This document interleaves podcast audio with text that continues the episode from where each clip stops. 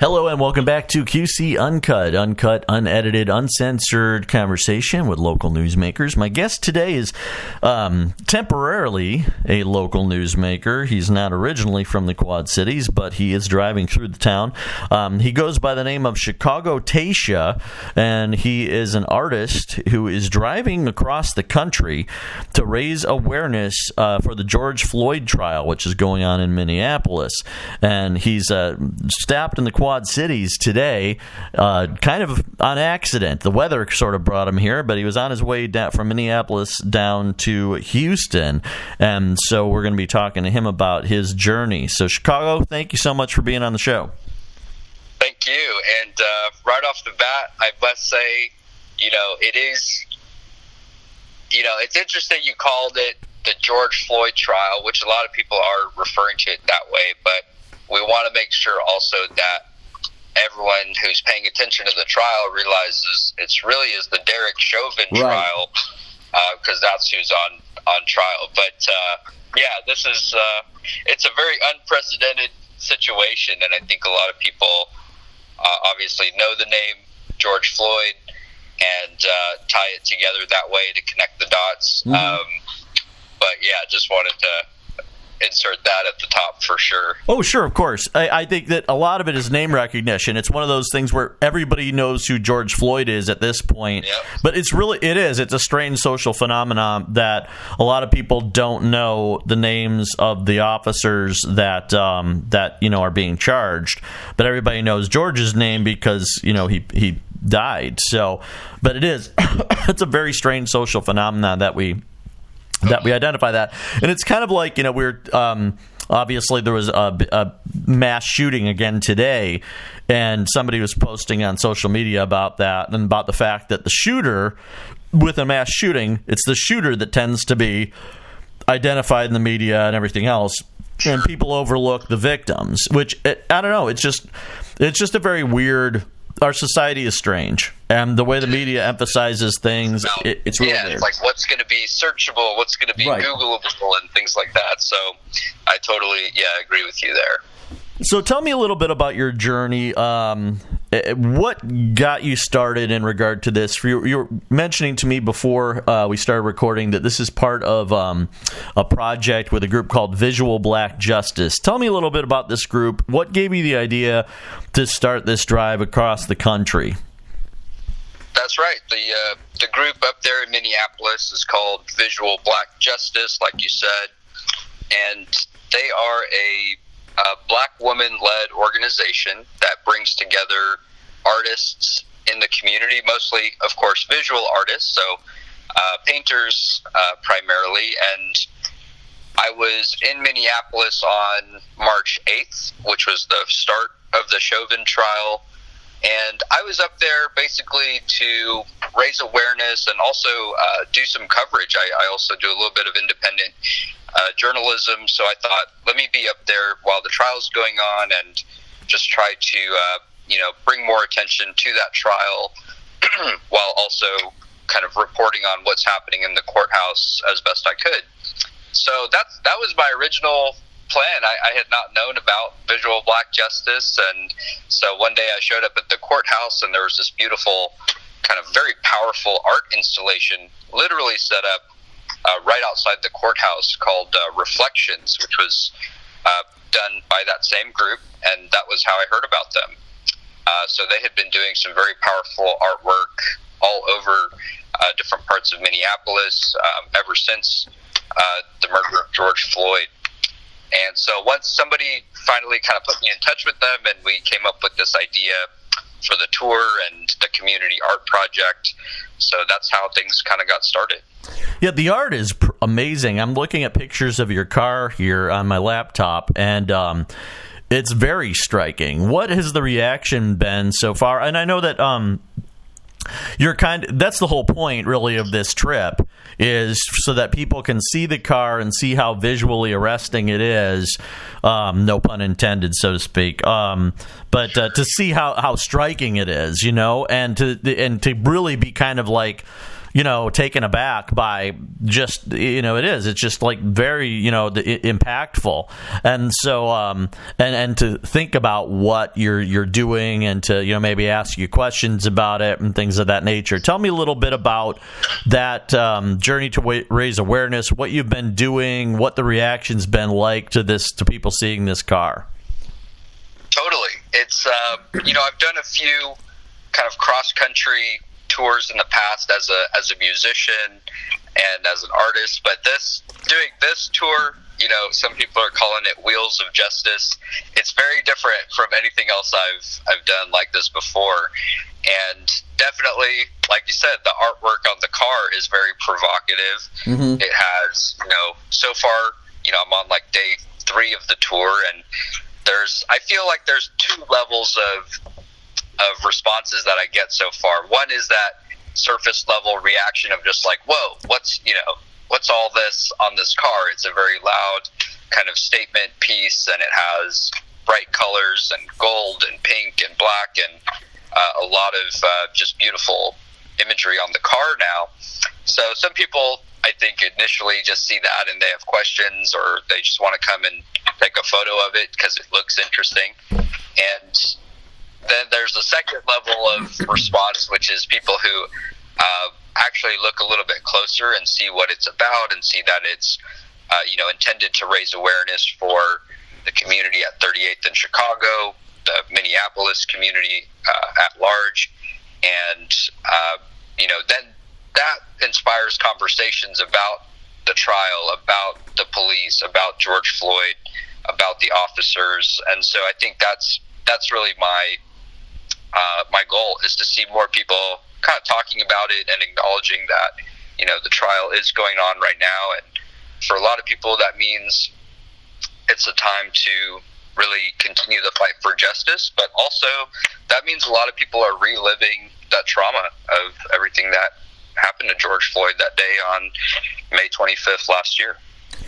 Um, tell me a little bit about that. What is the mood like in Minneapolis? Obviously, down in the Quad Cities, we're not getting the same level of news. And as we mentioned, the news cycle is, you know, it's a, a, fickle thing where, you know, it tends to go from this thing to the next. But that the problem is is that the the issues that the media covers resonate and they still remain issues. They still remain painful for a lot of people. Just because the media spotlight isn't on them it doesn't mean they've ended. And so what's it been like um, for someone who's been in Minneapolis who can see firsthand what's going on within the community? How has, has that been? What's the reaction been like up there? And um, do you feel do people up there feel as if justice is going to be done in this case? You know, that's a yeah, that's like the question right now. I feel because um, you know I was there in Minneapolis just uh, yeah, like literally three days ago, and uh, with the after we finished doing the artwork on the car, which we did like a block away from 38th in Chicago. We, we had the community come out. So I, I was able to meet with a lot of people who live really close you know, to that block, or maybe that's their bus stop, or that's, uh, you know, just part of their regular commute. And just in talking with folks there, yeah, there's definitely a sense of, um, you know, 38th in Chicago is basically saying like, you know, please respect this space. It's kind of become a sacred space, and you have a lot of people who've gone there to visit and uh, maybe you know take photos or play music. You know, myself being you know someone who is doing that, and I found that yeah, it's at some point some people were telling me like, uh, hey, just whatever you're doing, make sure you're first you know getting the the green light from the neighbors and people who actually still live right there where it all happened.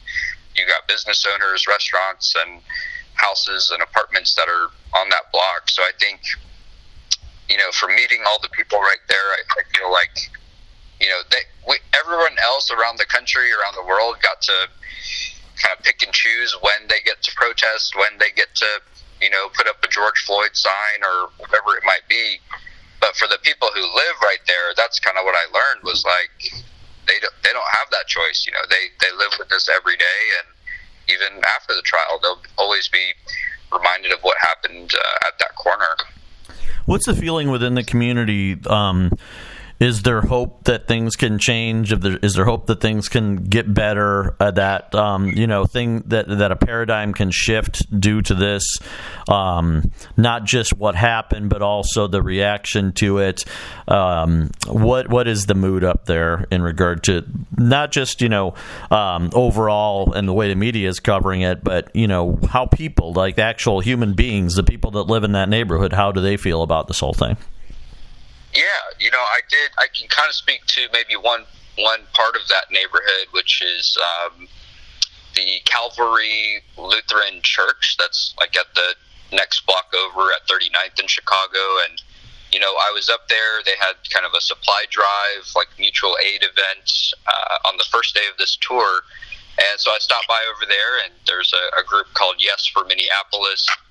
Um, I think they have a website, something yesforminneapolis.org. But it's a one of many such groups that have popped up in Minneapolis where locals are, you know, talking about and proposing uh, legislation that's going to somehow reshape the Minneapolis police. And I feel like it's so hard to go anywhere around Minneapolis without that conversation coming up. I think a lot of people who live there are kind of, I think they have like some um, uh, process coming up in November where, where the city council is going to be voting on some legislation like that as well. So a lot of people are, are now having those conversations because the trial is unavoidable, you know, in conversation, and those issues are d- definitely just at the very forefront of people's minds. That was that was my experience, at least. What has it been? I know a lot of times when things of this nature come up, and I see it on social media all the time in particular, is there seems to be um, people uh, jumped to jump to one side or the other. There's um, sometimes people have a difficult time processing those shades of gray in the middle, or uh, the fact that you can separate out certain issues without making blanket statements or condemnations, such as if you say that you know you support justice for George, Floyd, then people automatically think, well, you're against the cops. And the problem is, is that obviously, you know, you can't say that all police are exactly alike, the same as you can say all people of any race or whatever are all exactly alike. And for either side to be sort of like, well, this person is representative of everybody, um, is kind of missing the point that when events happen, those events need to be taken in and of themselves within the microcosm in which they occurred. And this particular person, Derek Chauvin, is on trial for murdering a man for ta- using excessive force and not doing what he was supposed to be doing. And perhaps it's best that people look at it as, hey, here's a guy, and he did, he obviously did something that was egregious. That if he was not wearing a uniform, people would see it in a much different light and instead of jumping to automatically say oh if you support you know justice for George Floyd you're against the cops maybe they should you should be looking at it as you know what there should just be justice for George Floyd because he's a human being and another human being murdered him. I mean, allegedly, I should say, allegedly murdered him. You know, uh, because it isn't. You know, the trial isn't over yet. But, um, but yeah, I just, I, I guess, um, it's just the divisions between the country are just really um, disappointing to see in a lot of ways that people can't step out their out of their tribalism to look at something that should be a human issue and should be something that should be regarded you know something horrible happened to a human being and um, that person should get justice for that thing that's happened to them i uh, that definitely resonates i saw I did happen to witness like one conversation that was taking place in a parking lot when I was in Minneapolis, and it was uh, when we were collecting signatures for that uh, sort of police reform legislation. There was a, a gentleman who came up and he was like, "Oh, I don't." I was. He was like, "Well, I, I support the police, so I don't know if I want to sign this." And there was a, another woman who had just signed it, and so then they knew each other from the neighborhood, and they just it's kind of sparked off this dialogue right there in the parking lot. And uh, it was actually like surprisingly civilized, you know, like they were just asking and answering questions back and forth. And so the gentleman who was, uh, you know, initially like, oh, like I definitely support the police, so there's no way I'm signing this. He, at the end of that conversation, was uh, more open and said, okay, well, I'll, I'll go and read some of those different resources and see what um, see what's actually being proposed, and, and then I'll think about uh, if I want to sign or not. And so I saw, I witnessed that conversation, and I just thought, like, personally, that seeing something like that definitely gave me some hope. Not not even to say whether that legislation is going to pass or not, but just the fact that two people in the neighborhood can can still have like civilized discourse and try to um, you know negotiate their different points of view on on public safety, on community safety, things like that.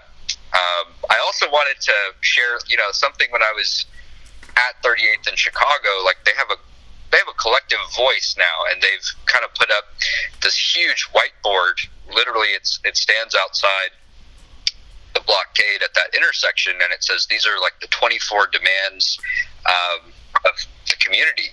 And I'm not going to read all 24, but suffice it to say that there are 24 different demands that have to do with very nuanced, specific issues um, at that area, and it has a little bit to do with, uh, you know, police being held accountable, but it has a lot to do with just creating sustainable programs and and jobs and uh, opportunities for healthcare and art and music education and different things like that in that area. So, uh, you know, I think I could send you a link or a photo of that too. I think that's so important to remember. The community there is is not all out there with with pitchforks and just wanting to see something bad happen to Derek Chauvin. There's literally nothing like that uh, that I saw when I was there. It's it's all people who live there and want like some very reasonable things to, to have a safe and, and stable place to live. Well, yeah, I think that that's that is it's perfectly reasonable to want reform. You know, if if you're part of a group um, and there are people within that group that are doing something wrong, you would want them to be that to be reformed. You would want those people, you know, they use the term of a few bad apples, and it's true. Any group of people, you get a thousand people together for anything, and you're going to have a few jerks. You go to a concert, there's going to be a few jerks. You go to a state fair, whatever, there's always going to be a few jerks. So just law of averages. But you would you know, if I were a part of a particular group and there were a couple of people in that group, or there were no, you know, there were there was uh, you know media stories being put out because this group of people, you know, this horrible thing happened. I would want those people to be excised from the group and not be shown as being representative of what the group stands for because th- that's not what you want. That's that's not right. Sure. Uh, yeah, and it's uh, yeah, it's interesting. Like I, I even met I met some people who were um, kind of surprised me with their stories of how the George Floyd um, whole incident affected them. And I, I was talking to this guy. He was with his son, and he said, "Yeah, like seven years ago, he used to live at 38th in Chicago, and that was his bus stop. And so, even though he doesn't even live in Minneapolis anymore." Uh, when the when all the news came out, he was immediately you know, thinking right back to that area and uh, was was still, you know, personally affected by it, even though he didn't uh, know George Floyd personally, or you know, those aren't his neighbors anymore. But yeah, and it's uh, yeah, it's interesting. We're having this uh, this podcast while I'm I'm literally sitting in the car and I'm I'm taking some shelter from the rain at this uh, at the QC Mart gas station by the river. And so, anyway, just now, this uh, there was a lady who was getting gas, and she saw the car and uh, you know got out to just take some photos of it. So it's definitely uh, you know it's always it's always cool to see that. Sometimes it freaks me out because I'm not used to having people coming taking pictures of my car all the time. But I'm glad that it is uh, being seen and that the the message is being heard. What? Yeah. What's it been like for you personally? Um, I mean, obviously you're sort of at the beginning of your trip, but um, you know, what's it? What's it like for you personally being a part of this? It is. It's amazing. So much like I feel so much love from the communities that I've gotten to be a part of, you know, temporarily and gotten to visit with. Um, and starting it off with with Visual Black Justice was uh, just amazing. Like they brought so much. Like we were playing music, we were just having all. We had the kids come out too, and some youth artists also participated. So, you know, I'm a I'm a K through 12 teacher as well in my in my other life. Um, so it's amazing to see that you know kids are getting an opportunity to participate in community learning and community art. I think that's um, hopefully an experience that will you know stay with them and inspire them and their creativity. So that's really fulfilling for me personally. Is just seeing like people coming together and kind of being able to build community out of what otherwise would have just been like a plain white Honda Civic, you know. But now that it has all this artwork and all these messages on it, it's uh, it's nice to be able to bring that somewhere and see that it can do, um, yeah, do something positive just by bringing uh, artwork like to a public space. When all is said and done, and you've made this journey, what do you hope to to accomplish? What do you hope to have uh, to have come out of uh, out of this trip? I think uh, you know at first I was like I just wanted my only goal was that more people should tune in to the live stream and more viewers like watching and paying attention to the Chauvin trial and you know while that's still like I'd say like the primary goal of the tour now like as I've gotten on the road uh, I just I love meeting with with people across the country and hearing their stories and uh, so I think personally, like that's that's something I didn't really anticipate at the beginning. Is just like how many people I would be meeting and getting to talk to folks such as yourself who um, who are you know interested in the story or the artwork, and uh, so I think that's. Um, that's what's keeping me sane. You know, during quarantine, it's it's hard to have any sort of meaningful social interaction. But now, for me personally, as I go from place to place, uh, you know, the car or other people on social media might, you know, make a connection, and it's like, okay, cool, gives me, you know, gives me some humans to to interact with along the way. So that's, um, yeah, that's been really cool, just to have that personally, so I don't uh, completely lose my mind just like driving by myself around the country. Right. Um. So, where can people follow you online? Um, uh, on, are you on social media? Where can people follow your journey? Obviously, uh, we're going to be writing about this and putting it out there on quadcities.com. But um, I know that there's a Facebook page for Visual Black Justice. Do you have your own Facebook page for your journey, or is there a website that people can go to to kind of follow you and see where you're at and how things are going? Yeah, the best is uh, like you said. First, go to you know go to quadcities.com, check out the podcast. Um, but definitely, if you want to see my uh, yeah my personal kind of photos and videos along the trip, um, ChicagoGupta.com. That's my uh, website, and that from there you can see like I do some photos and videos on my Instagram, and then I'm doing trial coverage on my Twitter account. So if you have those uh, social media sites, uh, would love to, you know, and I'm op- open to taking questions and suggestions along the way. If you're like, hey, you know, you're going through Louisville, Kentucky, I have, you know, a restaurant recommendation. I'm even taking, you know, uh, tips and things like that along the tour. So it's Chicago Gupta, Chicago like the city, C H I C A G O, and Gupta, capital G U P T A. I've got your site right up here. Yep, that's me. Awesome. Music teacher, journalist, and artist. That's what I've got you on here as. That's the one. Awesome. So there's where you can check it out. It's chicagogupta.com. And um, once again, thanks a lot for uh, thanks a lot for giving me a call. It's been an interesting uh, time talking with you, and I wish you the best on your trip. Well, thank you. Thanks for uh, thanks for doing it. Awesome. And that was Chicago Tasha, who also goes by the name Chicago Gupta. And you can go and check out chicagogupta.com. It's Chicago like the city, Gupta, G U P T A.com. You could follow his journey um, across the country, going down to Houston to raise awareness for um, the Derek Chauvin trial uh, for uh, the murder of George Floyd up in Minneapolis. So um, please go and check that out. And once again, thanks a lot for listening to QC uncut, uncut, unedited, uncensored conversation with local newsmakers. My guest today again has been Chicago Tasha, who's driving through the area en route to Houston. So please go and check out his website. And uh, thanks a lot for tuning in. I'm Sean Leary. Have a great day.